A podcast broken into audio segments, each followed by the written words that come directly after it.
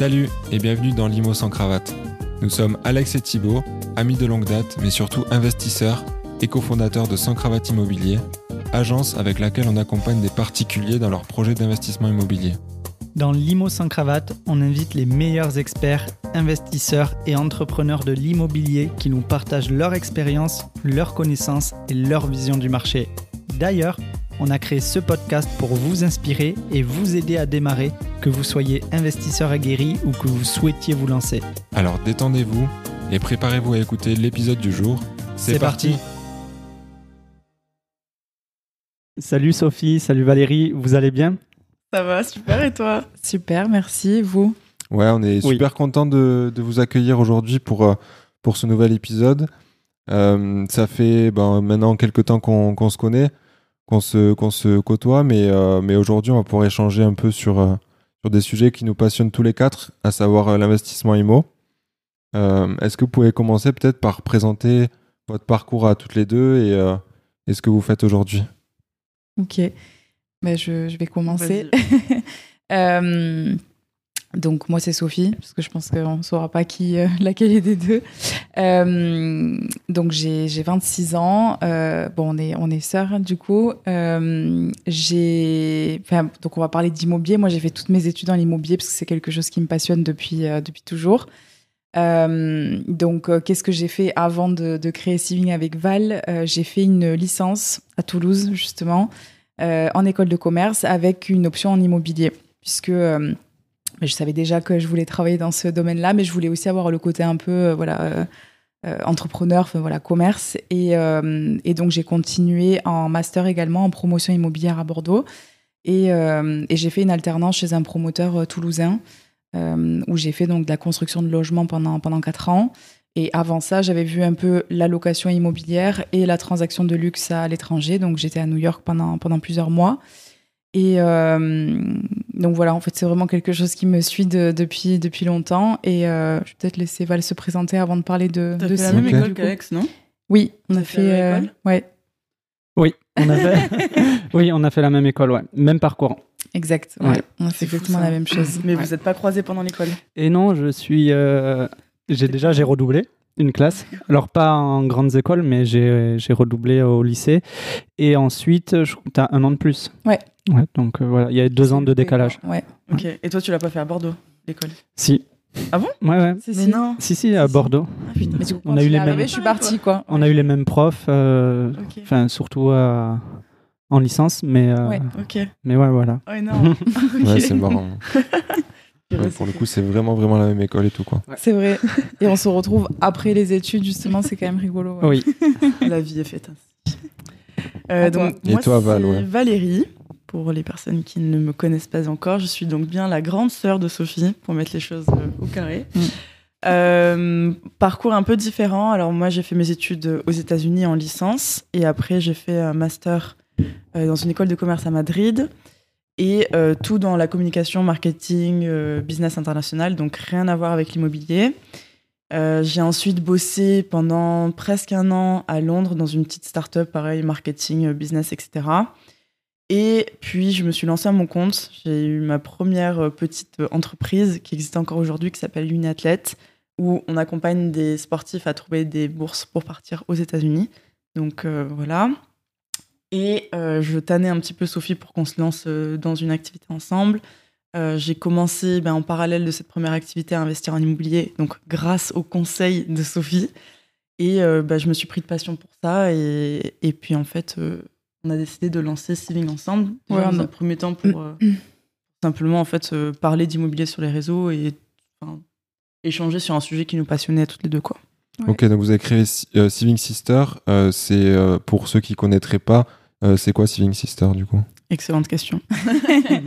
ben, tout a démarré avec un, un compte Instagram il y a presque... Enfin, ça fait pas encore deux ans, mais en gros, cet été, ça fera deux ans, euh, où on s'est dit, on va commencer à partager des conseils sur l'immobilier. Au début, c'était aussi sur l'investissement en général. Valérie, elle parlait un peu plus de la partie financière. Donc, du coup, on s'est dit qu'on voulait vraiment rendre l'investissement immobilier et investissement euh, ben, accessible voilà, à, des, à des gens comme nous, enfin, plus jeunes en tout cas. euh, et d'une manière assez ludique. Et ça s'est vachement lancé la, la tendance des, des réels un peu où ben, tu danses, voilà, tu fais des, des bullet points et tout. Donc, on a commencé à, à filmer ça et à poster le contenu. Et du coup, ça a été assez rapidement que les gens ont commencé à dire « Ouais, mais est-ce que vous pouvez m'aider? J'ai telle situation, je veux investir ou euh, j'ai acheté tel appart, je voilà, j'arrive pas à l'exploiter comme je veux, et cetera » Donc, on a eu beaucoup de questions. Quand vous aviez créé le compte Insta, il y avait déjà du coup une ambition de... de... de faire un business ensemble ou c'était Alors, pas vraiment... Ben non, mais ouais. on n'avait pas du tout pensé faire de la formation immobilier. Euh, d'abord, on voulait créer l'agence immobilière mm. et euh, on voulait créer aussi une, une, une boîte dans le e-commerce parce que j'avais, j'ai fait aussi une activité dans le e-commerce auparavant. Donc, on s'est dit, OK, on va lancer ça. Ça me paraît le plus simple, entre guillemets, à lancer. Euh, l'agence immobilière aussi, même si c'est pas très simple. Mais voilà, on s'est dit, euh, ça, ça, ça va être plus facile. Et le centre de formation, on enfin, n'avait même pas pensé à ça, en fait. Le compte Imo, c'était vraiment juste pour, euh, bah, pour s'amuser, donner du conseil, con- ouais. enfin, conseiller un petit peu, mais de façon ludique. Et c'est quand, justement, on a commencé à avoir des demandes des personnes sur les réseaux qu'on s'est dit, mais en fait, euh, on pouvait... On, je crois qu'à la fin, on passait à peu près cinq six heures par jour à répondre aux messages ouais, sur Instagram. Ouais. Et c'est devenu tellement prenant qu'on s'est dit, mais en fait, ça, ça prend de notre temps sur les autres activités, donc... Euh, En fait, c'est peut-être quelque chose qui est à développer parce que la demande, elle est là et qu'en plus, ça nous passionnait. Donc, euh... Mais on répétait à chaque fois, c'était les mêmes questions qui revenaient très souvent. C'était soit euh, je démarre par où, je fais quoi ? C'était très souvent cette question-là qui revenait. Ou alors, c'était un peu plus spécifique de quelqu'un qui avait déjà euh, éventuellement investi, qui avait des questions ou euh, voilà, qui savait un peu, euh, j'ai commencé à chercher dans tel secteur, mais je ne sais pas à quoi chercher. Et donc, on s'est dit, ben, on va regrouper toute cette information et faire vraiment une formation et proposer ça... Euh, aux personnes qui nous suivent déjà, quoi. Ok, donc, euh, donc euh, vous avez lancé le compte en été deux mille, l'été deux mille vingt et un, c'est ça ? Oui, en deux mille vingt et un, ouais, ouais. c'est ça. Et du coup, le, l'activité, on va dire, de formation, ça a démarré quand ? En septembre. Septembre, ouais. En fait, pendant l'été, ça, ça a vachement grossi le compte Instagram et euh, ben, on est passé de zéro en juin à presque sept mille abonnés en août. Euh, du coup, on s'est dit, bon, euh, les sept mille, du coup, il y avait quand même beaucoup, beaucoup d'interactions. Et euh, par contre, on n'a pas de suite commencé par la formation. On a eu... Euh... on s'est cherché un peu. un petit échec au début. Et, mais aujourd'hui, on en rigole parce que c'est quand même... Enfin, voilà, c'était, c'était notre démarrage. Mais euh, on s'est dit... Euh, avant la formation, on s'est dit, ben, peut-être qu'on va proposer des, des calls. On va proposer vraiment des appels de coaching pendant une heure. Et euh, on va pouvoir répondre à beaucoup de questions parce que du coup, la, voilà, les, les, la conversation Instagram était tellement longue qu'on s'est dit en appel d'une heure, on va pouvoir vraiment balayer beaucoup de choses. Et, euh, et donc, on avait préparé, euh, entre guillemets, un petit lancement pour dire, bon, ben voilà les gars, on va vous proposer des appels et tout ça. On avait fait une offre de lancement et tout. Et, et donc, on lance le truc. Moi, je pars au sport. Je dis à Val, je suis sûre que... Au bout de ma, ma séance de une heure de sport, quand je vais revenir, on aura plein d'appels parce que sept mille abonnés, il y avait tellement de demandes tous les jours. Et en fait, je sors de là, du sport et je me dis, c'est pas possible, mon tel, il a bugué, tu vois. pas du pas tout. Pas d'appels, quoi. Il y avait trois appels. Trois demandes. Je m'en, franchement, je l'oublierai jamais. Il y avait trois appels. Donc, on a fait ces trois appels. Et là, on s'est dit, bon, il y a, y a un problème. En fait, c'est pas du tout ça que, dont les gens avaient besoin. Parce que, et puis, même nous, on a réalisé un projet immobilier en une heure d'appel. Tu tu vas pas le, tu le gères mmh. pas, en fait.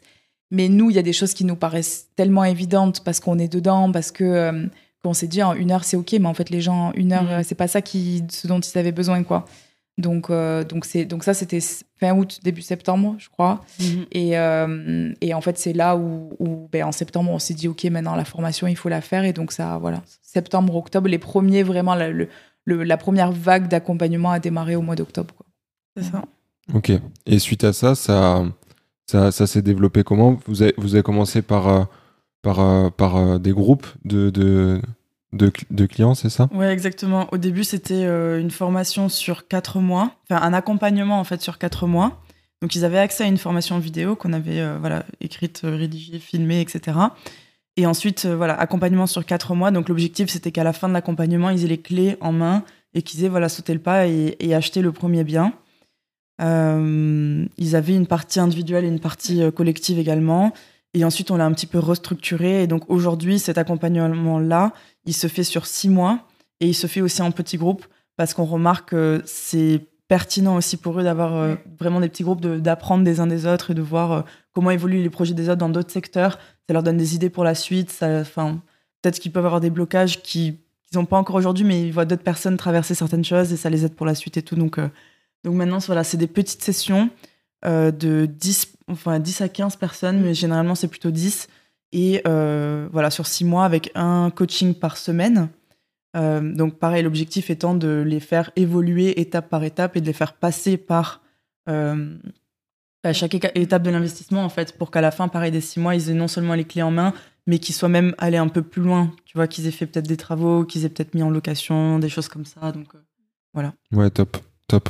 Et justement, tu, tu parlais de, de ces fameuses étapes. Moi, je suis curieux de savoir, euh, vous qui avez aujourd'hui accompagné, alors j'ai pas les chiffres en tête, vous avez accompagné combien de personnes d'ailleurs aujourd'hui à peu près ? Plus de trois cents. Ouais, ouais là on a plus ouais, de trois cents énorme. Clients, ouais. Ouais, donc je suppose que vous avez quand même un, un énorme retour d'expérience là-dessus. Euh, selon vous, c'est quoi, pour quelqu'un qui veut démarrer, c'est quoi les, euh, c'est quoi les étapes, les fameuses étapes justement mmh. euh, pour, euh, pour lancer son investissement immo ? Ben, premièrement, euh, c'est de commencer à se former, hein, de, déjà de comprendre un peu par quelle phase ils vont passer, mais en tout cas, la manière dont nous, on commence à travailler avec, euh, avec les personnes qu'on accompagne et aussi comment on a structuré vraiment la, la formation, c'est que euh, ben, c'est comprendre les différents types d'investissements qu'il y a, parce que sinon, ils commencent vraiment direct à se dire « Ok, moi, j'ai entendu mon voisin, il a investi dans un immeuble de rapport, donc du coup, je vais faire ça parce que c'est ce qui fonctionne. » Sauf que, oui, mais non, ça fonctionne déjà pas partout. Euh, et puis, il faut comprendre aussi, est-ce que le budget, il peut suivre ? Est-ce que voilà, le secteur dans lequel tu veux investir, voilà, c'est... Donc, il faut déjà comprendre ce qu'il est possible de faire. Mais euh, en tout cas, on démarre vraiment par un plan d'action. C'est le premier truc qu'on leur fait faire. Euh, c'est qu'on leur dit, il faut que vous fassiez d'abord un état des lieux de votre situation, euh, que vous ayez clairement en tête les objectifs et que vous sachiez un petit peu qu'est-ce que vous avez déjà à votre disposition, est-ce que vous n'avez pas, où est-ce que vous allez le chercher ? Donc, euh, donc nous, on les, enfin, on les accompagne justement pour faire ce plan d'action. On a créé des documents pour qu'ils puissent avancer pas à pas dans le plan d'action et qu'ils puissent aussi revenir dessus dans, dans six mois, dans six ans aussi, s'ils veulent continuer. Et, euh, mais voilà, c'est important déjà parce qu'il y a beaucoup de personnes qui, euh, sur leurs finances, ne sont pas claires déjà. Euh, et ça, c'est quand même le point le plus important, je pense, quand tu démarres, de savoir si euh, est-ce qu'il faut que je commence à avoir un peu d'épargne, est-ce que euh, ma situation, voilà, elle est saine ou pas, euh, est-ce que j'ai un profil, en tout cas, euh, bancaire qui est intéressant. Donc, euh, c'est vraiment ça. Et euh, bah, de comprendre les objectifs. Parce que très souvent, on nous dit, je veux investir dans l'immobilier. Euh, parce que, euh, voilà, pourquoi ? En fait, pourquoi ? Parce que liberté financière et complément de salaire, c'est OK. Mais du coup, on leur fait vraiment se poser la question de... Euh, quantifie-le au maximum, quoi. Essaye de, de comprendre pour toi euh, si tu veux, euh, si ton job, il te plaît plus ou que, en tout cas, dans, dans tant de temps, tu veux être à mi-temps, ben, du coup, à quel moment est-ce que tu vas passer à mi-temps ? Est-ce que, du coup, tu dois remplacer euh, deux cents euros par mois de salaire, cinq cents euros par mois ?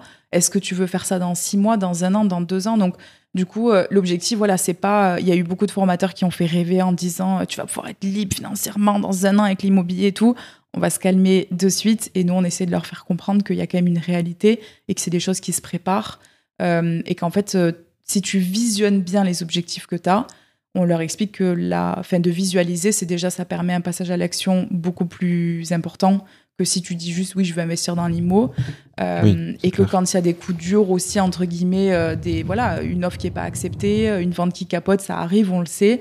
Euh, ben, qu'au moins de, d'avoir cette vision, ça te permet de rester motivé, quoi, de savoir pourquoi, ben pourquoi ouais. tu fais ça. Et comme ça, tu t'égares pas non plus, parce que c'est vrai qu'il y a des personnes qui, voilà, elles pensent « Ok, je veux devenir rentier », mais réellement, ça veut dire quoi ? Ça veut dire combien par mois ? Et du coup, quel type d'investissement est-ce que tu vas devoir faire ? Combien est-ce que toi, ça va te coûter ? Etc, et cetera. Et ça enlève aussi le côté émotionnel de l'investissement mmh. et ça leur permet de rester... Euh, Voilà, très focus et très chiffre et très rationnel. Quoi, ouais, parce qu'il y en a beaucoup, il y a beaucoup de personnes qui ne réalisent pas le, les efforts, euh, le temps, l'énergie et les sacrifices que ça représente si on veut vraiment avancer, euh, structurer les choses et, euh, et réaliser plusieurs euh, investissements par an. Exactement. Ça demande énormément de, bah, de sacrifices à faire. Ouais. Et je rebondis sur le fait euh, bah, de ce que vous avez dit, de bien établir euh, les objectifs, le pourquoi. On veut investir, c'est primordial. Absolument. Et ouais, ouais. j'allais rebondir aussi, juste, on, on leur fait aussi vachement réfléchir sur euh, le, le lieu de, d'investissement. Enfin, je veux dire, la, le temps, euh, moi, ça fait partie surtout du plan d'action dans les moyens que j'ai à ma disposition. Il euh, y a vraiment les moyens temporels aussi et logistiques de se dire Euh, j'ai parfois des clients qui me disent « Ouais, mais il euh, y a plein de biens qui me passent sous le nez, je comprends pas. » Et commencent à parler de « J'ai pas de, de réseau pour du off-market et tout. » Je dis « Mais premièrement, déjà, tu vas visiter au bout de combien de temps quand tu as vu un bien ? » « Ah, mais là, je peux pas parce que du coup, je travaille et tout. » Et je comprends. Je veux dire, euh, on peut pas... Euh, je veux dire, on n'est pas tous libres. Nous, on peut lâcher notre journée, aller visiter un bien et c'est un luxe de pouvoir faire ça. Donc, je comprends que dans une journée euh, où tu fais euh, huit heures, dix-huit heures... Euh, ça peut être compliqué et tous les agents immobiliers ne travaillent pas le week-end aussi, donc on peut pas toujours visiter. Mais du coup, j'ai dit ça fait partie de sa réflexion ouais, au départ. Il faut l'intégrer en mmh. fait dans son dans sa façon de fonctionner quoi. Exactement. Ouais. C'est dis-toi que euh, tu as des petits time blocks où tous les jours, ben, quand tu prends ton petit déj, tu regardes les annonces, tu sais que tu as une pause à un moment donné dans ta matinée où tu vas appeler. Euh, tout le monde a quand même dix minutes de pause. Il y a des pauses clopes qui se font tous les jours. Tu peux faire une pause euh, appel agent immobilier. Même, après, même en post-clope, tu peux le faire. Même en post-clope, tu peux appeler, tout à fait. Euh, et du coup, après, de se dire, bon, ben voilà, euh, une fois par semaine, pendant mon temps de recherche, parce que ça, voilà, quand tu fais ton premier investissement, on ne te demande pas forcément de rebondir de suite et de réinvestir demain.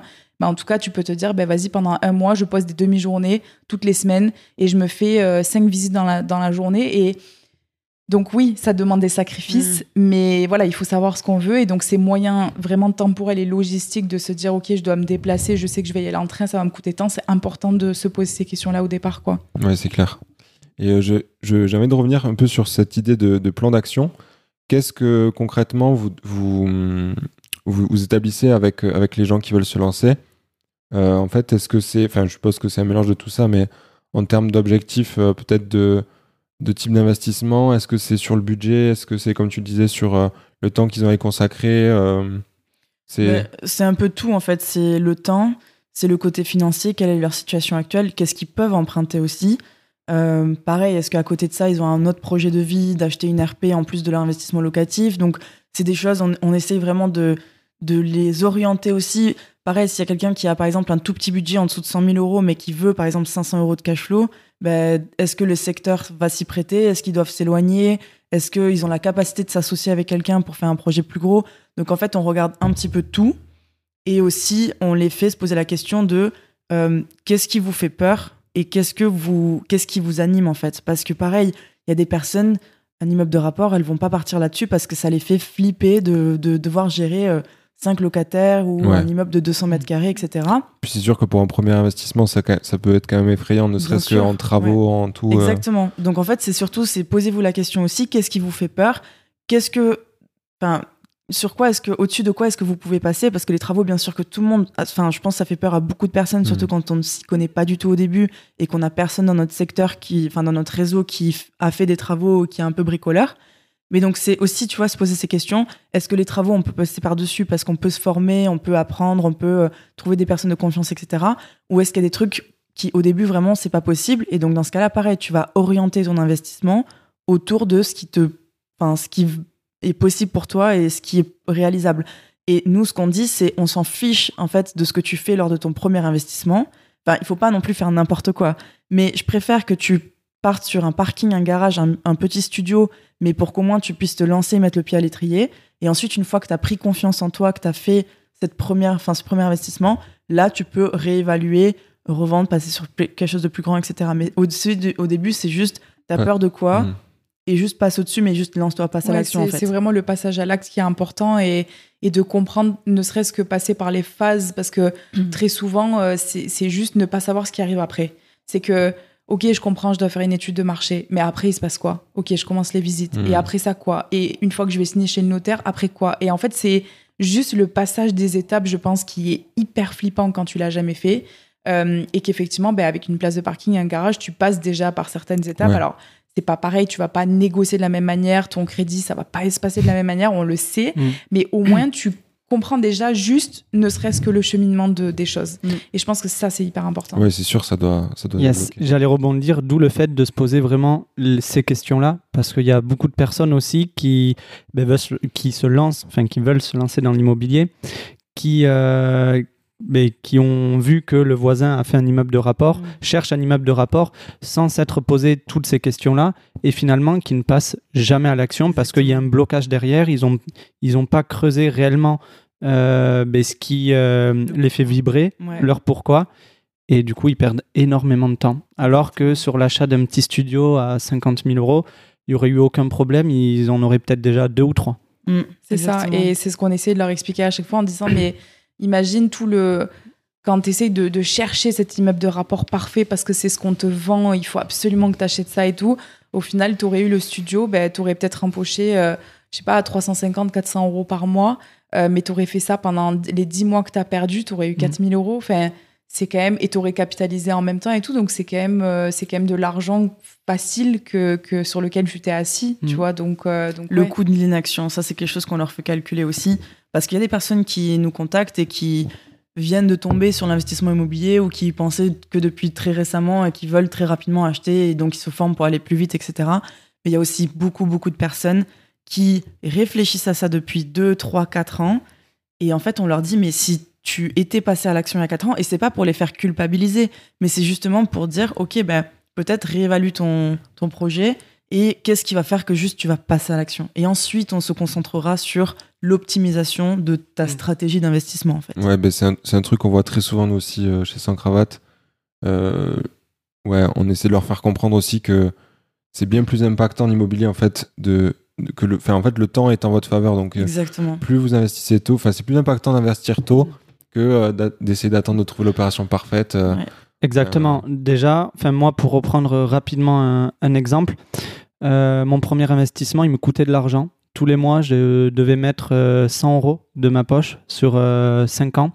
Je l'ai revendu au bout de cinq ans. Avec l'amortissement du, du capital, c'est comme, et la plus-value que j'ai pris, c'est comme si j'avais eu cinq cents euros de cash flow tous les mois pendant cinq ans.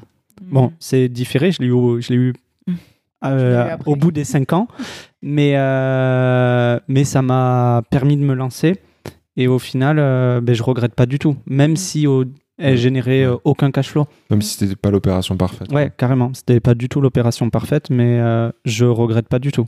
Ouais. Ben c'est, je rebondis là-dessus parce que c'est exactement ma situation. Le premier investissement que j'ai fait, euh, c'était ma résidence principale. Euh, donc ça, voilà, ça m'a permis moi de capitaliser sur moi-même au final pendant l'année où j'ai vécu dedans, et après quand je l'ai mis en location, euh, les... à l'époque j'avais pas forcément étudié les stratégies parce que j'étais vraiment censée rester dedans, donc c'était pas du tout prévu, mais c'est... ça m'a appris aussi d'anticiper cette, voilà, ce switch que mmh. tu peux faire dans des stratégies en fait, euh, d'investissement, et, euh, et c'est pareil, ça m'a coûté de l'argent un peu tous les mois pour avoir ce bien-là. Mmh.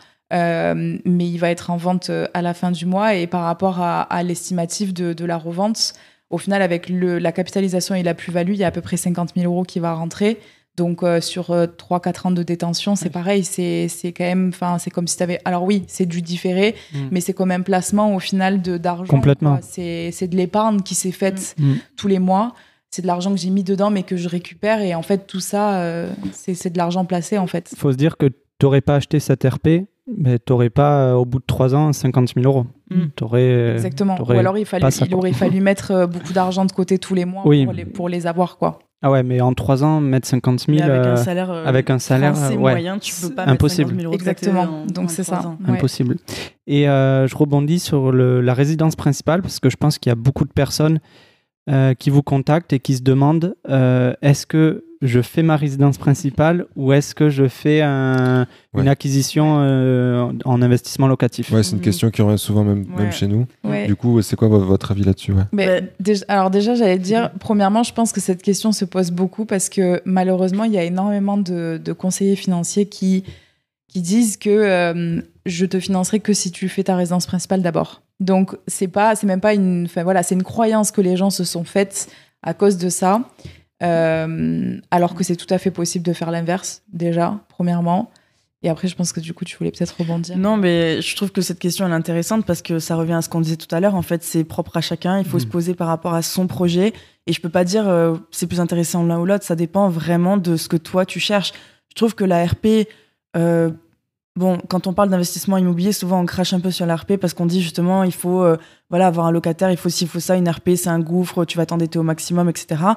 Mais d'un côté, ça peut être un levier aussi énorme, surtout quand tu débutes, parce que t'es exonéré de plus-value, donc du coup, tu euh, peux faire un achat-revente sur ta R P si tu l'étudies comme un investissement immobilier, ça peut être très intéressant. Tu peux voilà, l'acheter, retaper, habiter dedans. L'année prochaine, tu revends et tu te fais vingt mille euros, trente mille euros que tu peux ensuite remettre dans un autre projet et ça te permet de te lancer et d'avoir un bel apport pour, pour faire autre chose.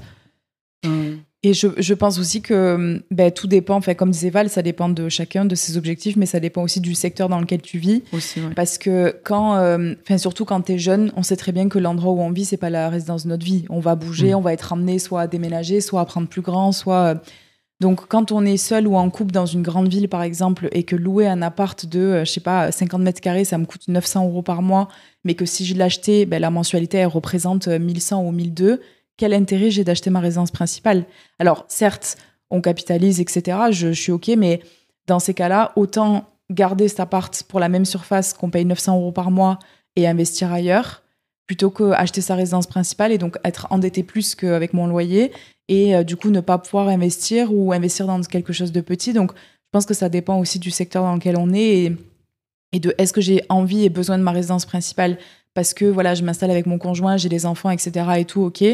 Contre, si on est, enfin voilà, si on est jeune, qu'on n'a pas tout ça et qu'on a un peu la liberté de bouger, moi je dirais, ben, ben voilà, pars sur ta résidence, enfin pars sur un investissement locatif euh, en fonction du secteur, quoi. Ouais, et puis c'est, c'est ce que tu dis pour les gens qui se poseraient la question. En fait, on va dire à prestation égale, surface égale, euh, pour deux mêmes appartements, on va dire, il sera beaucoup moins cher en location que si vous l'achetez. Mais sachant euh, que si on est propriétaire, euh, faut rajouter la taxe foncière, les charges de copro si on est en copro, euh, les assurances.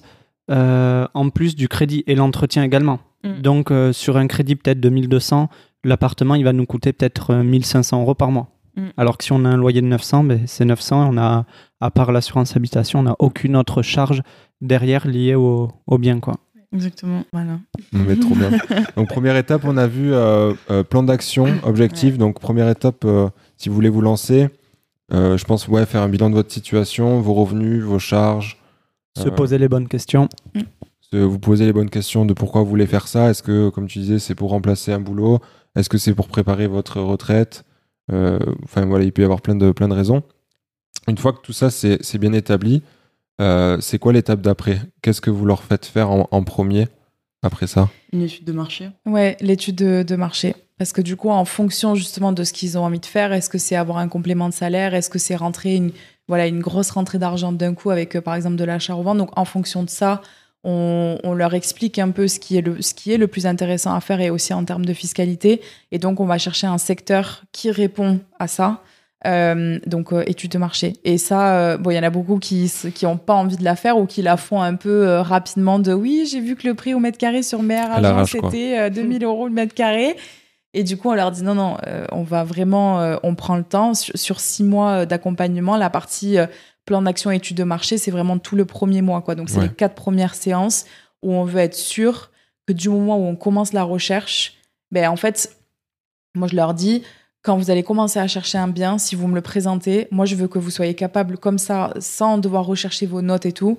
Vous connaissez le prix au mètre carré. Mais à l'achat sur un bien qui a pas, enfin voilà, dans lequel il n'y a pas eu de travaux, je veux que vous soyez capable de me dire à combien est-ce que vous pourriez mmh. le revendre, si besoin de le revendre quand vous aurez fait des travaux, à combien est-ce que vous pouvez le louer, mais pas que en location classique, en colocation, en location courte durée. Qu'est-ce qu'il y a autour? Enfin, vendez-moi le truc comme si euh, vous deviez me faire investir dans le projet, quoi. Comme si t'étais le banquier, quoi. Exactement. Donc, euh, c'est ce qu'on leur dit. Si, si vous connaissez pas tout ça, c'est que l'étude de marché, elle n'est pas bien faite. Il faut vraiment que sur le bout des doigts, vous sachiez. Euh, Ben oui, il va y avoir une nouvelle ligne de bus ou de tram, il y a ci, il y a tel projet, euh, il y a tel commerce autour et tout ça.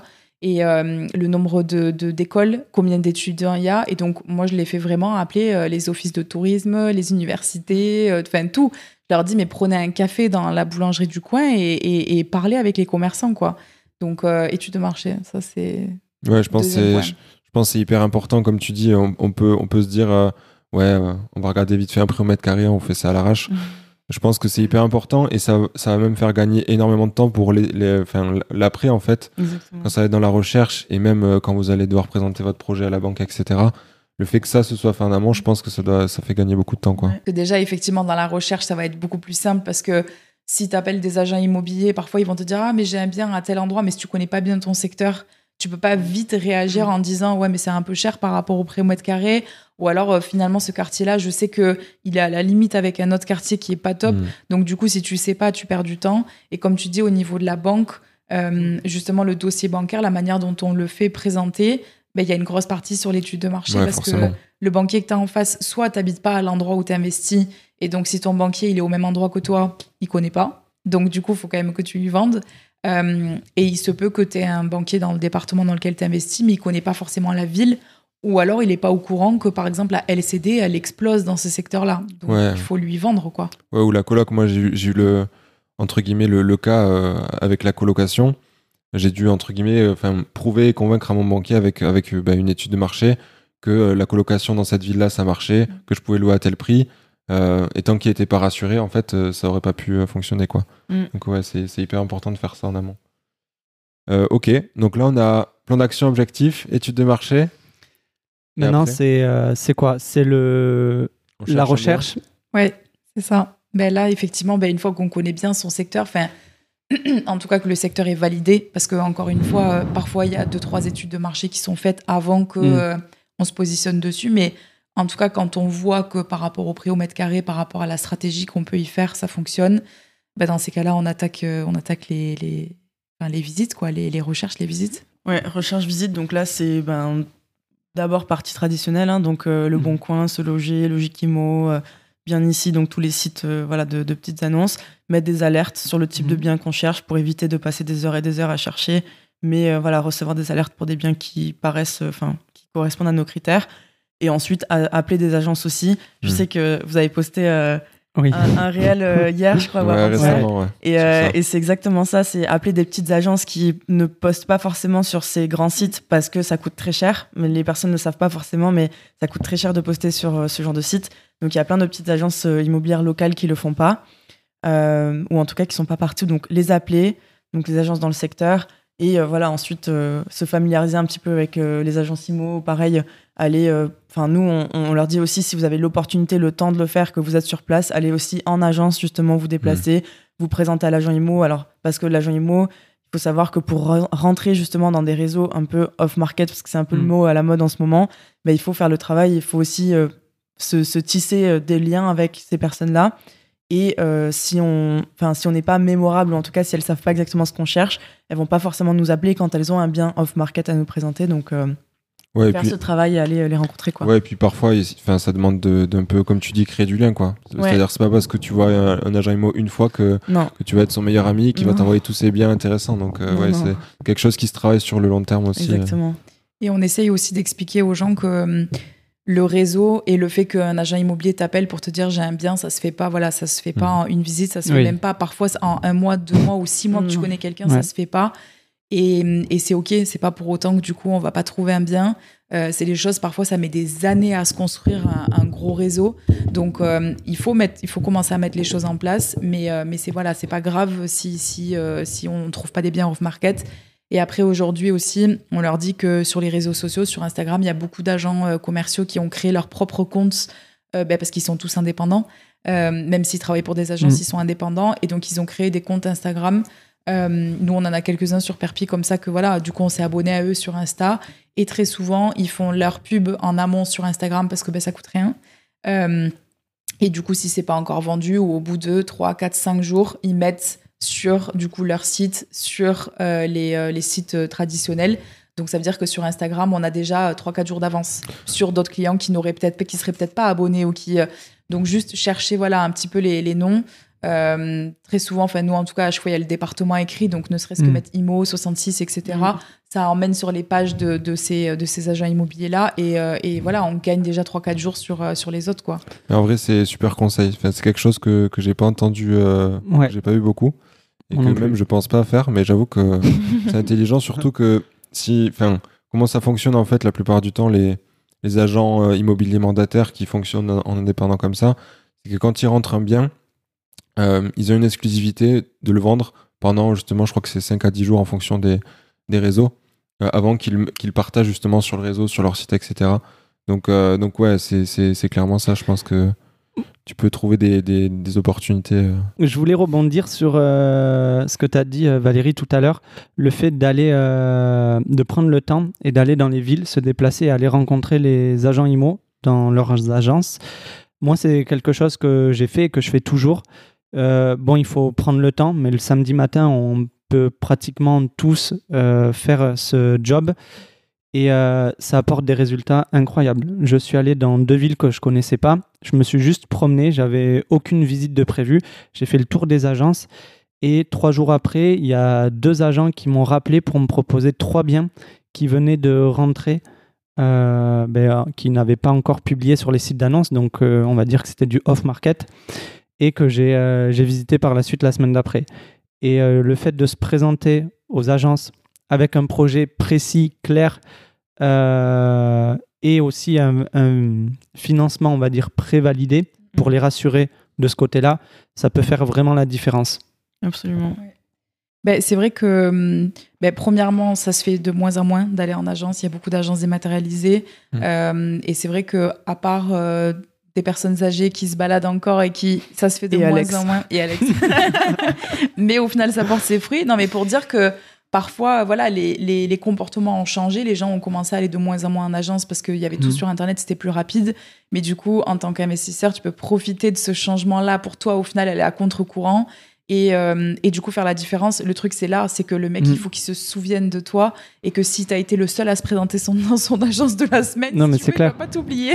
Et un petit tips aussi euh, que je fais, c'est que je vais, par exemple, je tape euh, Toulouse, agence immobilière. Je vais dans euh, Google, il sort euh, les deux, trois premières agences. Il y a marqué euh, voir toutes les entreprises. Et là, il y a toutes les agences immobilières de Toulouse. Donc, bon, il y en a plein. Et je, en, je les prends une par une et euh, je les contacte par téléphone. C'est un taf monstrueux. Oui, ouais, carrément, mais qui apporte des résultats. Bon, après, bien sûr, il faut entretenir aussi le lien que vous avez créé avec l'agent immobilier.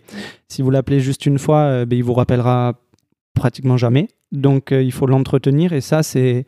on en revient à ce qu'on disait tout à l'heure, hein, sur le, les sacrifices, le mmh. temps, l'énergie. Donc, c'est pour ça qu'il faut savoir ce qu'on veut. Absolument. Et après, on leur dit aussi que participer à des événements immo où tu vas être tenté de rencontrer des gens qui sont dans le même domaine, euh, c'est aussi hyper important. Ne serait-ce que ben, des apéros immo, on le sait, nous on en organise tous les quatre ensemble, mais on leur dit très souvent, il y en a plein qui sont organisés dans les villes, euh, que ce soit des apéros investisseurs ou euh, voilà, immo et tout, c'est hyper intéressant parce que tu vas peut-être pas forcément tomber que sur des agents immobiliers, mais tu vas tomber sur d'autres investisseurs ou sur des gens qui juste travaillent dans le domaine et qui pourront dans tous les cas t'aider à un moment donné. Donc ça aussi, c'est, c'est hyper important, je trouve. Ouais, c'est clair. Et puis même, il y a toujours quand même quelques agents immo qui viennent à ces soirées parce que pour eux, ça, c'est, c'est cool aussi d'avoir des, des gens soit qui vont, leur, qui vont revendre des biens un jour ou, ou qui en cherchent et qui ont des critères bien définis, quoi. Ouais. Bah, bon, trop bien. Top. Du coup, là, on a vu un peu les étapes de recherche, mm-hmm. euh, ce qui est euh, site d'annonce, aller sur le terrain, aller sur le terrain, se créer un réseau. Maintenant, une fois qu'on a euh, trouvé le bien, mm-hmm. qu'on a passé euh, la phase visite, euh, quelle est la prochaine étape ? Négocier, enfin faire une offre, mais du coup négocier. Donc d'abord, c'est se poser et se calculer euh, le prix au-dessus duquel on ne peut pas aller pour que ça reste rentable et que ça reste euh, un projet euh, qui correspond à nos critères qu'on avait définis de base. Et, euh, et une fois qu'on a défini ce prix-là, ça va être du coup de négocier, donc d'envoyer une offre euh, à l'agence, soit, enfin nous on dit toujours de la mettre par écrit, donc mmh. d'envoyer un mail. Je sais qu'il y a beaucoup d'agents qui disent bon ben bah, vous voulez faire une offre à quel prix, et c'est eux qui rédigent l'offre. Nous, on dit toujours, bah, rédigez votre propre offre, mettez vos conditions à vous et euh, utilisez aussi bah, les détails euh, qui vont vous aider dans la négociation. Donc, euh... Et je voulais rebondir sur euh, quel est le plus... Euh, bon, après, chaque cas est différent, mais quel est le plus gros levier de négociation ? Ben, très souvent, enfin, pour nous, en tout cas, c'est, le, c'est les travaux. Euh, aujourd'hui, le D P E, surtout, on s'appuie beaucoup mmh. là-dessus pour euh, nos clients. Euh, c'est que ben, on sait que ça engendre des coûts assez importants de, de, de gagner une note sur le fameux D P E. Euh, donc nous, très souvent, on, voilà, on leur fait lister un petit peu les, les différents travaux qu'il faudrait réaliser et à peu près le coût que ça pourrait représenter pour le rentrer dans la négociation. Euh, on utilise aussi l'étude de marché pour justement dire, écoutez, euh, par rapport au secteur et par rapport au quartier, vous êtes au-dessus ou vous êtes vraiment euh, dans la fourchette moyenne, mais... Euh, Il y a, voilà, il y a des choses à, à ben justement à remoderniser pour, euh, pour arriver à la fourchette haute. Donc, euh, ouais, l'étude de marché et les travaux surtout, on utilise. Et après, en ce moment aussi, le financement, parce que ça, c'est quelque chose... Euh, il y a, enfin, en ce moment, en tout cas, la tendance fait qu'il y a beaucoup de refus au niveau des banques. Donc, avoir justement, tu parlais tout à l'heure d'avoir un dossier pré-qualifié, entre guillemets, ouais. euh, et aller voir l'agent et dire « Écoutez, je sais que oui, je négocie, mais avec moi, vous êtes sûr que le dossier va être accepté et que ben, ça ne va pas sauter, donc vous n'allez pas perdre six mois. Si au final, je vous fais galérer, on, on avance, on signe le compromis, la vente, elle saute parce que je ne suis pas financée par les banques. Donc euh, voici la preuve, entre guillemets, j'ai voilà, mon banquier qui m'a fait... Euh, qui m'a fait une, une simulation. Une simulation, merci. Et euh, donc voilà. Et puis as, après aussi, parfois, jouer sur l'émotionnel. Donc ça aussi, en visite, n'hésitez pas à parler avec euh, l'agent. Donc on dit que quand on fait l'investissement, vous-même, vous devez rester euh, rationnel et carré. Mais par contre, ça ne vous empêche pas d'essayer de faire jouer l'émotionnel euh, auprès de, de l'agent ou auprès de, du vendeur. Donc euh, voilà, dites, euh, ben, je suis un jeune qui, euh, voilà, je me lance, j'investis, c'est mon premier bien, j'ai X budget. Euh, donc je sais que ça peut passer jusqu'à tel prix avec les travaux, et cetera. Donc est-ce que vous, enfin voilà, je négocie à tel prix, comme ça je suis sûre que ça passe. Euh, voilà, ou par exemple je suis un jeune couple, je fais si, enfin c'est ma R P, j'en sais rien. Enfin, ouais, ouais, faites jouer, plein de, plein de façons, trouver, ouais. euh, trouver un, un lien aussi avec l'agent immo pour qu'il ait envie de se battre pour vous pendant la visite. Donc essayez de discuter avec lui, voilà, essayez de trouver les raisons pour lesquelles la personne elle vend aussi. Est-ce qu'elle est pressée, est-ce qu'elle est pas pressée. Enfin, ouais. Essayez de découvrir le plus d'informations possible pour ensuite euh, l'utiliser dans la négo. Est-ce qu'on a oublié euh, certains critères ? Qu'est-ce que, qu'est-ce que toi tu dirais ? Non, mais c'est ça, établir le, le contexte. Hein. Moi, ce que je dis souvent, c'est, euh, c'est que euh, c'est comme euh, un médecin, en fait. Un médecin, euh, vis-à-vis de la négociation, je parle. Je vais essayer de faire le lien et d'être clair. Euh, en gros, quand on va chez le médecin et qu'on est malade, il ne va pas dire, en nous voyant directement, bon, mais il te faut euh, ça comme médicament pour guérir. Il va établir un diagnostic. Mmh. Et dans la négociation, vis-à-vis du vendeur, c'est la même chose. C'est-à-dire qu'il faut établir un diagnostic, voir justement pourquoi il vend, depuis combien de temps il a le bien, poser plein de questions sur le, ben, un peu sa vie et surtout le bien qu'il détient, pour ensuite euh, apporter la meilleure solution et les meilleurs arguments de négociation. Mmh. Mais surtout qu'on se rend compte aussi de temps en temps que Euh, ben, admettons c'est une succession et il y a genre euh, dix, dix héritiers, euh, ben, négocier euh, dix ou vingt mille euros sur dix héritiers, ça fera pas, ça oui. fera pas la, voilà, si on négocie dix mille euros, ils perdent entre guillemets mille euros chacun. Par contre, tu négocies dix mille euros sur un propriétaire individuel, la, la pilule elle est un peu plus dure à, à avaler aussi, donc du coup il y a une différence là-dessus. Ou alors si la personne elle détient un bien, que c'est sa résidence secondaire et qu'il va payer une plus-value, parfois de négocier et lui faire un peu baisser Euh, sa plus-value, va, va faire aussi baisser son imposition. Mmh. Donc, c'est intéressant de, de aussi leur apporter cette vision-là, parce que parfois, ils ne le savent même pas eux-mêmes. Donc, euh, du coup, c'est, c'est, je trouve ça pas mal de pouvoir leur expliquer ça aussi. Euh, et après, je voulais rebondir aussi, juste pour, ben, pour les gens qu'on accompagne aussi de temps en temps, c'est que j'ai l'impression que négocier, c'est, ils se mettent une pression de ouf, de se dire, euh, il faut absolument que je négocie. Mmh. Si je négocie pas, j'achète pas. Et parfois, je leur dis, mais il y a aussi des fois où il faut accepter que la négociation n'est juste pas possible. Soit on est face à quelqu'un qui est extrêmement fermé, euh, soit juste le, le bien et le produit fait que euh, il va y avoir tellement de gens qui vont se positionner que même si tu achètes au prix auquel c'est affiché, ce sera intéressant. Donc, pourquoi passer par une phase où tu te mets un stress de fou et que tu peux passer à côté du bien si au final, c'est quand même intéressant. Donc, je pense qu'il faut aussi évaluer ça et il faut pas toujours vouloir négocier, parce qu'encore une fois on en arrive au point où bah, peut-être que tu passeras jamais à l'action parce que mmh. tu vas essayer de négocier sur tous les biens, ils ouais. se passeront tous sous le nez. Donc je pense que voilà, faut pas se mettre la pression, faut l'évaluer, euh, surtout sur des projets, je pense, où il y a énormément de travaux à faire et tout ça, c'est des, des projets sur lesquels on peut négocier, mais sur des produits un peu plus petits qui partent très vite, parfois il faut juste mmh. accepter de l'acheter au prix et c'est exactement, c'est ce que je dis moi souvent, c'est vaut mieux acheter euh, un bien au prix et faire une bonne affaire qu'une mauvaise affaire à un prix négocié. Mm. Ouais, et puis ouais, il y a des fois où juste le, le bien est, est au bon prix, quoi. Mm. Oui. Et puis, oui. Euh, mais, mais, non, mais c'est, ça arrive, ouais. hein, ça arrive, c'est, c'est rare, c'est mais, rare ça mais ça arrive. Mais ça arrive. Ça arrive, et puis, euh, et puis ouais, et puis euh, des fois, il y a des opportunités, où, comme tu dis, en fait, si le bien est, est tellement intéressant qu'il y a plein de gens qui sont positionnés dessus, ben forcément, tu vas pas pouvoir négocier, quoi. Mm. Enfin, c'est, ça paraît logique. C'est là où le côté émotionnel va rentrer en compte, c'est que, ben, ouais. comme disait Val, après c'est sans, euh, sans manipuler la personne, hein, le but c'est, oui, pas, bien sûr. C'est pas de... Mais c'est juste que si justement à ce moment-là il a cinq ou six offres au prix, euh, ben, du coup il va se départager comment ? Alors soit il y en a qui vont dire ben, première offre reçue, euh, je, je la valide, euh, soit il y en a qui vont se positionner sur effectivement la personne qui va avoir un profil qui correspond, ou parce qu'il a eu ce feeling-là de se dire... Mmh. Euh, bah tiens, moi, c'est un appart que j'ai acheté avec euh, ma femme euh, euh, il y a vingt ans, on s'est installé dedans, les enfants ont grandi, là, je vois qu'il y a un couple. Ouais, en ouais, fait, euh, ou alors, euh, ok, le mec, il fait du foot, moi aussi, ben vas-y, je lui vends à lui. Non, mais c'est vrai. Non, mais oui, chaque mmh. cas est différent. Vraiment, ça dépend du, du contexte. Ouais. Et euh, j'aimerais bien revenir sur le, sur le, le financement. Oui. On a pas, tu l'as évoqué un petit peu tout à l'heure, Valérie. Euh, tu disais qu'en ce moment, il y avait beaucoup de refus. Mmh. Alors, c'est, c'est vrai, nous, on l'observe aussi. Mais vu que, vu que vous, a, vu que vous accompagnez... Ouais, ouais, Alex, Alex peut en témoigner. euh, vous, vu que vous, avez, euh, vous accompagnez beaucoup de personnes, euh, c'est quoi votre, votre vision en ce moment euh, du financement? Est-ce qu'effectivement, il y a beaucoup de refus ou euh, il y a beaucoup de refus de manière générale, mais les gens qui sont bien préparés arrivent quand même à se faire financer? Ouais. Enfin, c'est quoi, vous, votre vision par rapport à ça en ce moment? Ouais, c'est, en fait, c'est surtout ça. C'est que oui, il y a beaucoup de, de refus, mais euh, il y a encore énormément de banques qui financent aussi. Donc, euh, je pense qu'il y a aussi juste un blocage dans la tête de beaucoup de personnes qui se disent « Oui, mais en ce moment, il y a beaucoup de refus. » Oui, certes, mais en fait, il y a toujours quelque chose aussi. Il y a toujours un blocage.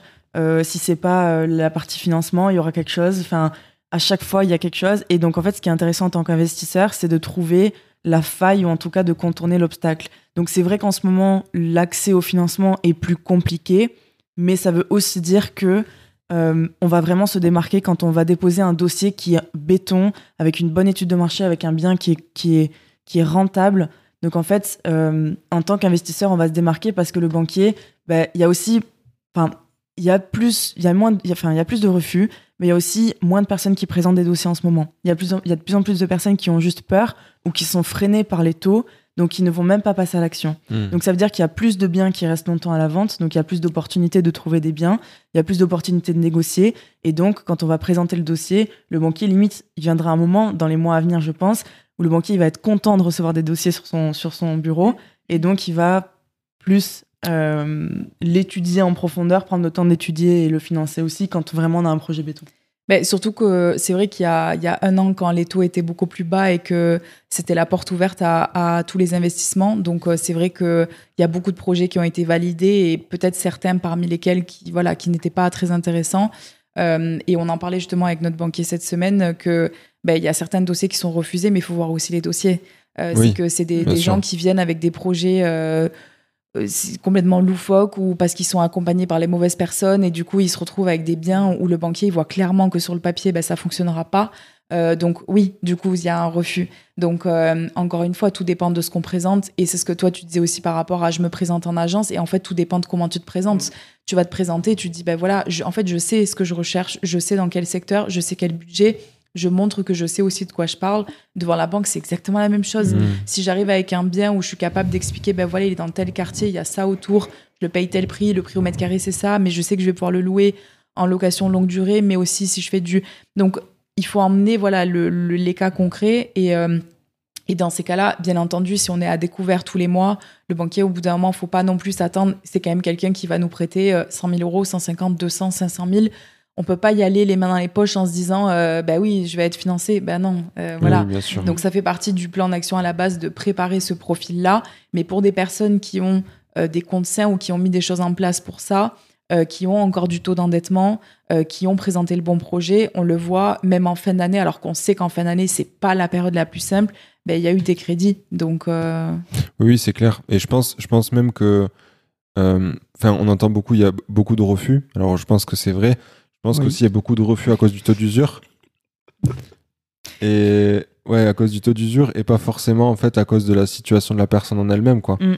C'est juste que ben oui, il y a, aussi, il y a ce ouais. mécanisme qui fait qu'ils peuvent ils ont pas le droit de le faire, et, et, et je pense qu'il y a beaucoup de refus. Ouais, nous on a on a parlé avec un avec un notaire euh, lundi, ouais. enfin dans la semaine, et, euh, et justement il nous disait que, que lui observait aussi énormément de refus de financement, mm. que là il était de l'ordre de cinquante pour cent sur ses dossiers. Ouais. Mais je pense que c'est plus dû du coup au taux d'usure parce Bien que sûr, ouais. que, euh, que, euh, que juste aux banques qui arrêtent de prêter. Mmh. Quoi. Enfin, c'est ça. Ouais. Et puis après, le, ouais. l'immobilier, c'est aussi euh, c'est un cycle. Quoi. C'est, c'est toujours comme ça. Il y a une période où c'est un peu plus la porte ouverte à tout le monde et il y a énormément de crédits. Puis après, ils referment oui. un peu la porte, ça rediminue un petit peu et ça va repartir. Et... Mais en tout cas, euh, ben, comme disait Val tout à l'heure, juste avec un dossier béton et avec l'opportunité qui est toujours là pour les investisseurs, je suis certaine que mmh. la porte ne sera jamais complètement fermée. Non. Et, euh, et ouais. Ouais. Mais je pense que justement, le, le problème qu'on a, nous, c'est que Enfin, nous, je veux dire, les, les personnes à peu près de notre âge, vingtaine, trentaine, ou en tout cas qui se sont intéressées à l'immobilier dans les trois dernières années, on va dire, eh bien, c'était, enfin, on, a, on s'est lancé à un moment où c'était tellement beau, où les crédits étaient, c'était du jamais vu. Et donc, du coup, aujourd'hui, les gens sont paniqués et se disent, mais trois pour cent, c'est pas possible, je remets tout l'investissement immobilier en question, je me dis que trois pour cent, c'est même plus rentable, c'est la fin de l'immobilier. Alors que c'est pas du tout le cas. Enfin, on a, il y a des, il y a des investisseurs qui investissent depuis, euh, depuis vingt ans, qui ont connu des, des, des crédits à huit pour cent et qui ont investi quand même. Donc, oui, du coup, euh... après, l'immobilier n'était pas au même prix. Oui, bien sûr. Mais, bien sûr. Euh, mais oui, ça n'empêche pas de continuer à investir. Dans tous les cas, il y a des solutions. Déjà, les intérêts, on peut les déduire des revenus locatifs. Et ensuite, dans cinq ans, on n'a pas de boule de cristal, mais admettons euh, les taux rechute un peu, on sera renégocier. toujours à temps ouais, de, faire re, de se faire renégocier le crédit ou de le, se le faire racheter. Ouais. Ça, c'est ce qu'on leur dit aussi à chaque fois quand ils nous disent « Ouais, mais est-ce que c'est le bon moment? Est-ce que j'attends pas ?» Bon, bah, du coup, tu peux attendre si tu ouais. veux.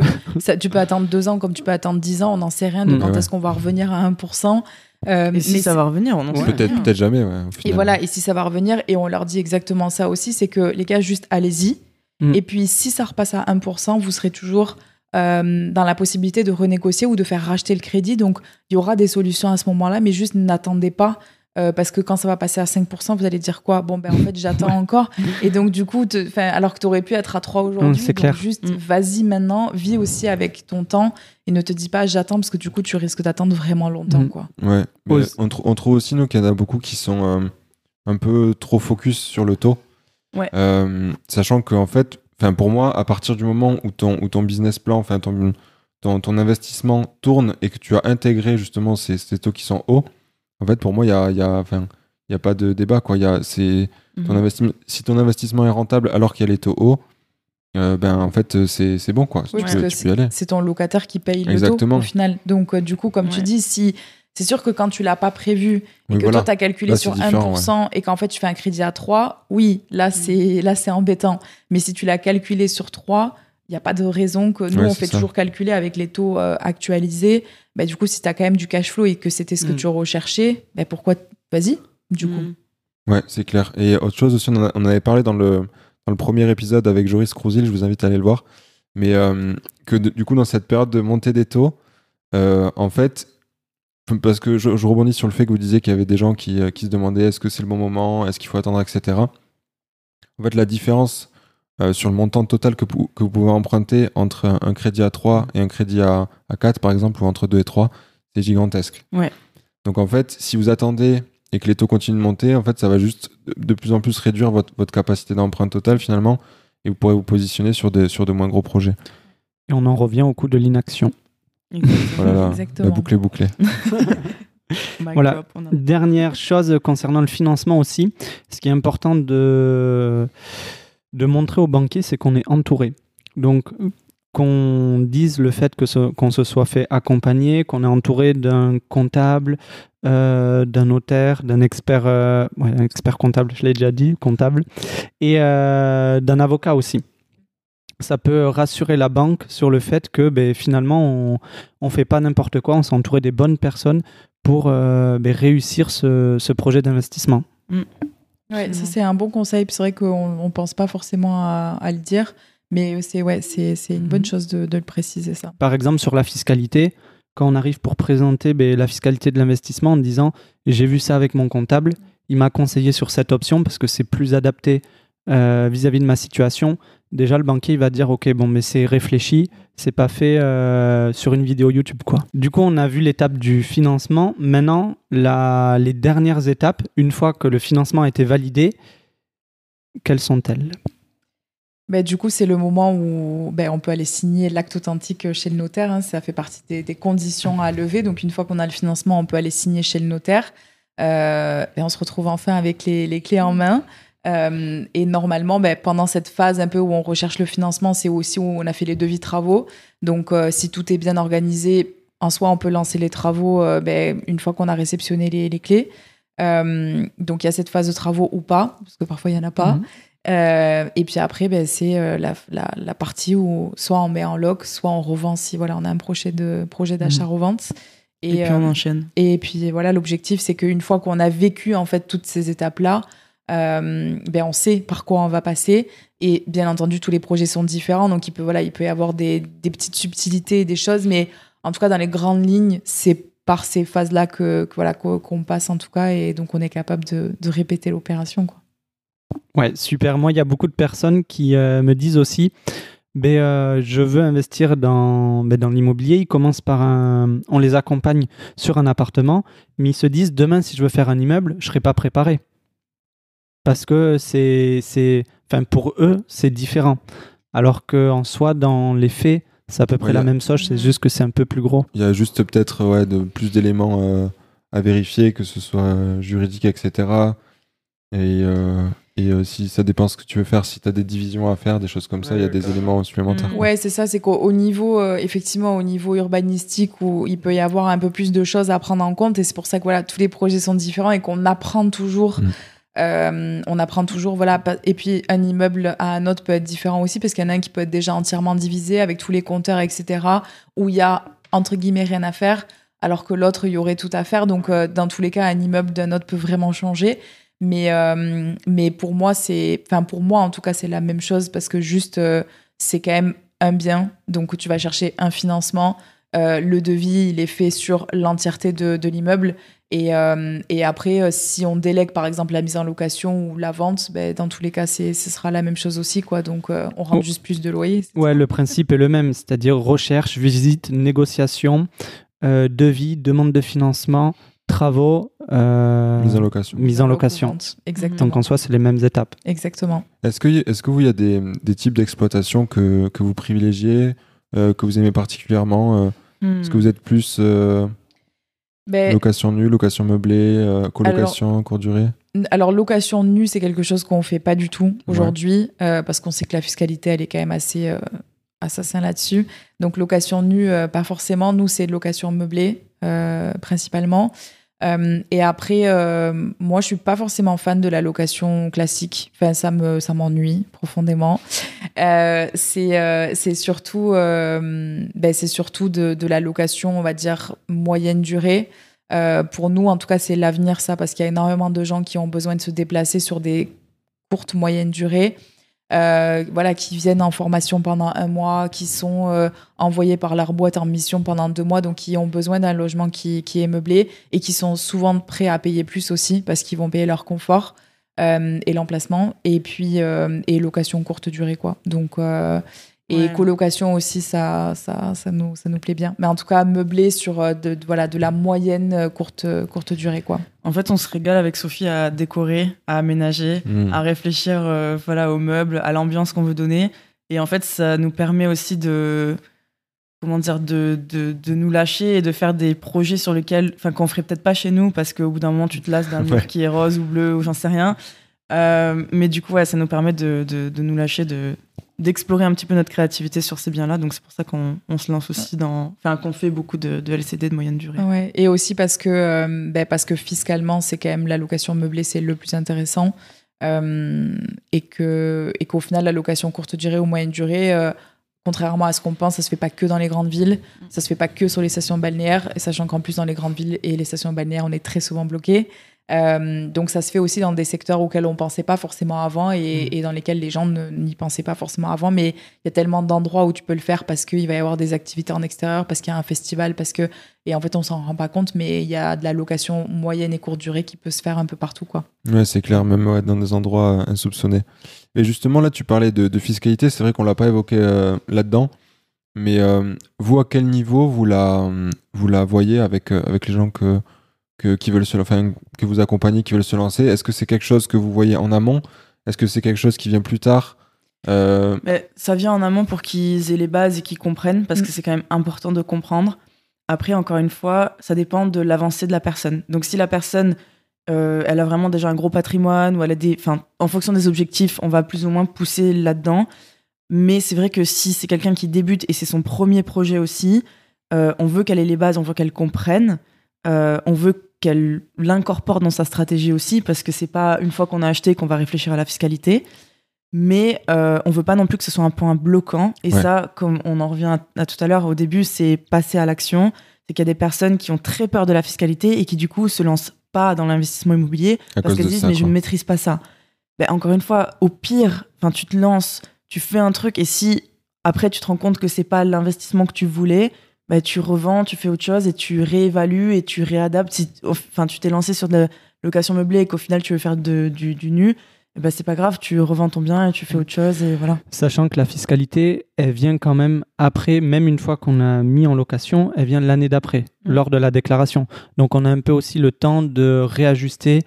Euh, de se retourner, ouais, ouais, de se retourner ouais. sur la fiscalité quoi. Mais c'est vrai que c'est quand même un point qu'on essaye de, ça fait partie d'un des premiers modules dans la formation parce qu'il y a aussi beaucoup de personnes qui ne comprennent pas déjà comment marche l'impôt sur le mmh. revenu en général, ouais. donc déjà sur leur propre revenu professionnel, donc assez rapidement on essaye quand même déjà d'expliquer comment ça mmh. fonctionne avec la différence entre voilà, le régime micro et réel qui est déjà important à, à comprendre et, euh, mais c'est quand même un point qu'on aborde très vite. Et, euh, et donc là, on a aussi notre expert comptable qui intervient dans les coachings pour bien expliquer, premièrement, du coup, l'impôt sur le revenu et l'impôt quand on achète en nom propre. Mais après, on trouve aussi important d'aborder une fiscalité un peu plus avancée. En société. En société. Ouais. Euh, et aller encore un petit peu plus loin avec les personnes qui, qui ont des entreprises déjà et qui veulent utiliser ce levier-là pour investir. Et donc, de, d'aller sur des montages de holding, et cetera. Donc, euh, on s'adapte vraiment au niveau de la personne. Euh, et de ses objectifs. Et donc, euh, du coup, on l'aborde un peu en fonction de, des besoins euh, de ces groupes à ce moment-là, quoi. Ok. En tout cas, si, si vous, euh, vous voulez vous, vous lancer euh, et que c'est la, ben, voilà, vous vous y connaissez pas en fiscalité, le seul truc qu'il faut retenir, on va pas rentrer dans les, dé- les détails là dans cet épisode parce que c'est un sujet à part entière, mais euh, ce qu'il faut retenir, c'est qu'en nom propre, le meublé est euh, bien plus intéressant fiscalement que, que le nu, globalement. Mmh. Et que, euh, et que après euh, en société c'est, c'est d'autres, d'autres fonctionnements. Ouais, c'est quoi. Différent, ouais. C'est un autre fonctionnement. Donc du coup, pour résumer, toutes les étapes, définir euh, ce que l'on souhaite vraiment, se poser les bonnes questions pour établir euh, notre euh, ligne directrice, mmh. on va dire. La deuxième étape, c'est euh, l'analyse de marché, enfin l'analyse de ville, analyse de marché. Troisième étape, ça va être la recherche. Une fois qu'on a fait la recherche, c'est les visites. Visite, négociation, euh, rédaction d'offres d'achat. Et ensuite, on passe à l'étape suivante qui va être la demande de financement. Donc, établir un dossier bancaire en béton. Mmh. Après, ça va être les travaux. Et une fois que les travaux ont bien été établis, euh, au niveau des devis, on va signer le bien. Là, les travaux vont pouvoir vraiment, véritablement commencer. Et après, c'est la mise en location. Ou la revente. Ou la revente, effectivement, ouais. Et après, dernière étape, c'est de, c'est de recommencer. Ouais, c'est ça. Ouais. Trop bien. Euh, on arrive vers la fin de cet épisode. Euh, est-ce que vous auriez une ressource ou, euh, ou quelque chose à, part- à partager euh, aux gens qui nous écoutent, si, euh, s'ils veulent en savoir plus sur l'investissement immo, se, se former, et cetera. Oui, ils peuvent nous contacter sur Instagram. Ouais. On, on vous re- on retrouve comment ? Sur Instagram, Siving Sisters. Euh... J'ai pas besoin de les player. si. Ouais, et ben, mais après on le mettra, on mettra ouais. un lien en dessous de. Okay. Mais voilà, vous cliquez sur l'épisode. le lien de l'épisode et puis vous pouvez nous retrouver et nous envoyer un petit message. On sera ravis d'échanger avec vous sur Instagram. C'est vraiment voilà l'endroit où vous pouvez euh, nous nous contacter. On a aussi des ressources euh, gratuites disponibles, bien sûr le compte Instagram. Euh, on fait plein de vidéos, plein de posts euh, tous les jours, plein de stories, et cetera. Euh, on a aussi un e-book qui est disponible que vous pouvez télécharger. Et je crois une cinquantaine de pages, donc assez complet. On le mettra aussi en bas de, de l'épisode. Voilà. Voilà. Et puis, ouais, globalement, c'est euh, pour apprendre plein de choses déjà juste avec les, les, les posts euh, sur le compte. Et sinon, ils peuvent nous retrouver tous les quatre pendant un petit apéro IMO. Euh... Ouais, ouais, on, on peut, on peut profiter de cet épisode ouais, pour, pour en parler. Euh, on organise régulièrement euh, euh, tous les quatre des, euh, des apéros IMO, que ce soit sur, sur Toulouse. Euh, Euh, aujourd'hui, c'est surtout en Occitanie, mais, euh, mais ça va peut-être être prochainement euh, à dans, Paris, euh, à dans, Paris, dans d'autres villes en France, peut-être à Paris, à Bordeaux, et cetera. Mm. Donc, euh, donc n'hésitez pas à nous dire si, euh, si, euh, si vous êtes intéressé par ça, euh, pouvoir nous rencontrer en physique et surtout euh, pouvoir échanger avec d'autres investisseurs et d'autres euh, on va dire, acteurs de l'immobilier, que ce soit des agents, et cetera, euh, qui viennent dans ce genre de soirée. C'est à chaque fois des, des, des moments très cool qu'on, qu'on passe ensemble, donc... Euh, Voilà, on fait notre petite promo là-dessus. C'est que l'I M O, c'est pas que des sacrifices, parce qu'un petit oui. apéro, c'est quand même, c'est quand même sympa. Ouais, ouais, c'est sympa, ouais. Il y, y a des côtés cool, heureusement. En tout cas, merci beaucoup. Euh, ouais, merci Valérie. à vous. Ben, merci. merci à vous, c'est Et toujours puis, un plaisir. Euh, à très bientôt. À très vite. Ciao. À très vite. Ciao. Ciao. c'est déjà la fin de cet épisode de Limo sans cravate. Bravo et merci pour l'avoir écouté jusqu'au bout. Si ça vous a plu, merci de le partager autour de vous, que ce soit à votre famille, à vos amis ou à vos collègues. La meilleure façon de nous soutenir, c'est de noter le podcast cinq étoiles sur Apple Podcasts ou Spotify en y laissant un commentaire. Et surtout, n'oubliez pas d'en parler autour de vous pour nous aider à grandir. On vous dit à très vite pour un prochain épisode. Ciao!